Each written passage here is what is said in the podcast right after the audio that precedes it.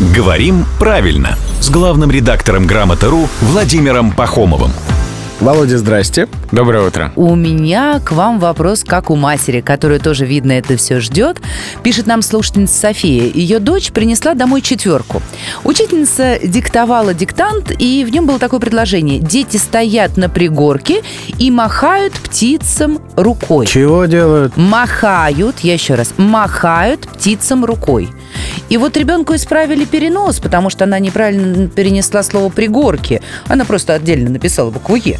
А вот слово «махают» диктовала учительница и не зачеркнула как неправильное. Ну что может Володя с учительницей Ну, как бы- поделать? Ничего Володя с учительницей поделать не может. Только сказать, что не Или надо есть так, уже да? какая-то новая форма? А, ну, она не, вообще, вообще говоря, не новая. Ага. А у многих глаголов есть такой параллельный ряд форм. А Просто все дело в том, что есть самый сильный активный глагольный класс, а, типа читать читает, играть играет, который влияет на остальные. И другие глаголы к нему подтягиваются.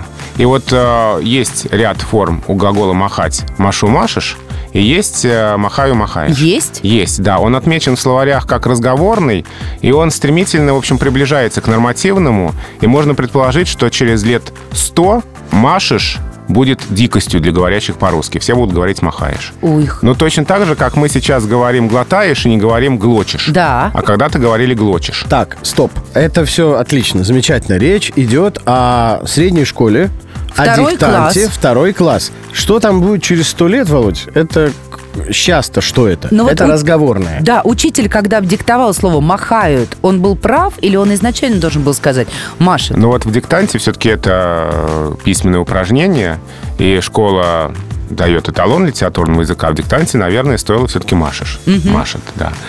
Объяснить это, наверное, стоит, может быть, постарше, в средней школе. Про такие варианты, а, почему они возникают и за каким вариантом будущее. Но в начальной школе все-таки лучше использовать э, вариант машешь. Спасибо, Володя, большое. Я думаю, что София вам будет благодарна. Главному редактору Грамоты.ру мы говорим большое спасибо вообще за все, что было. За все, что будет. И, и машем ему, машем. Чтобы встречать его, опять же, каждое буднее утро в 7.50, 8.50 и в 9.50.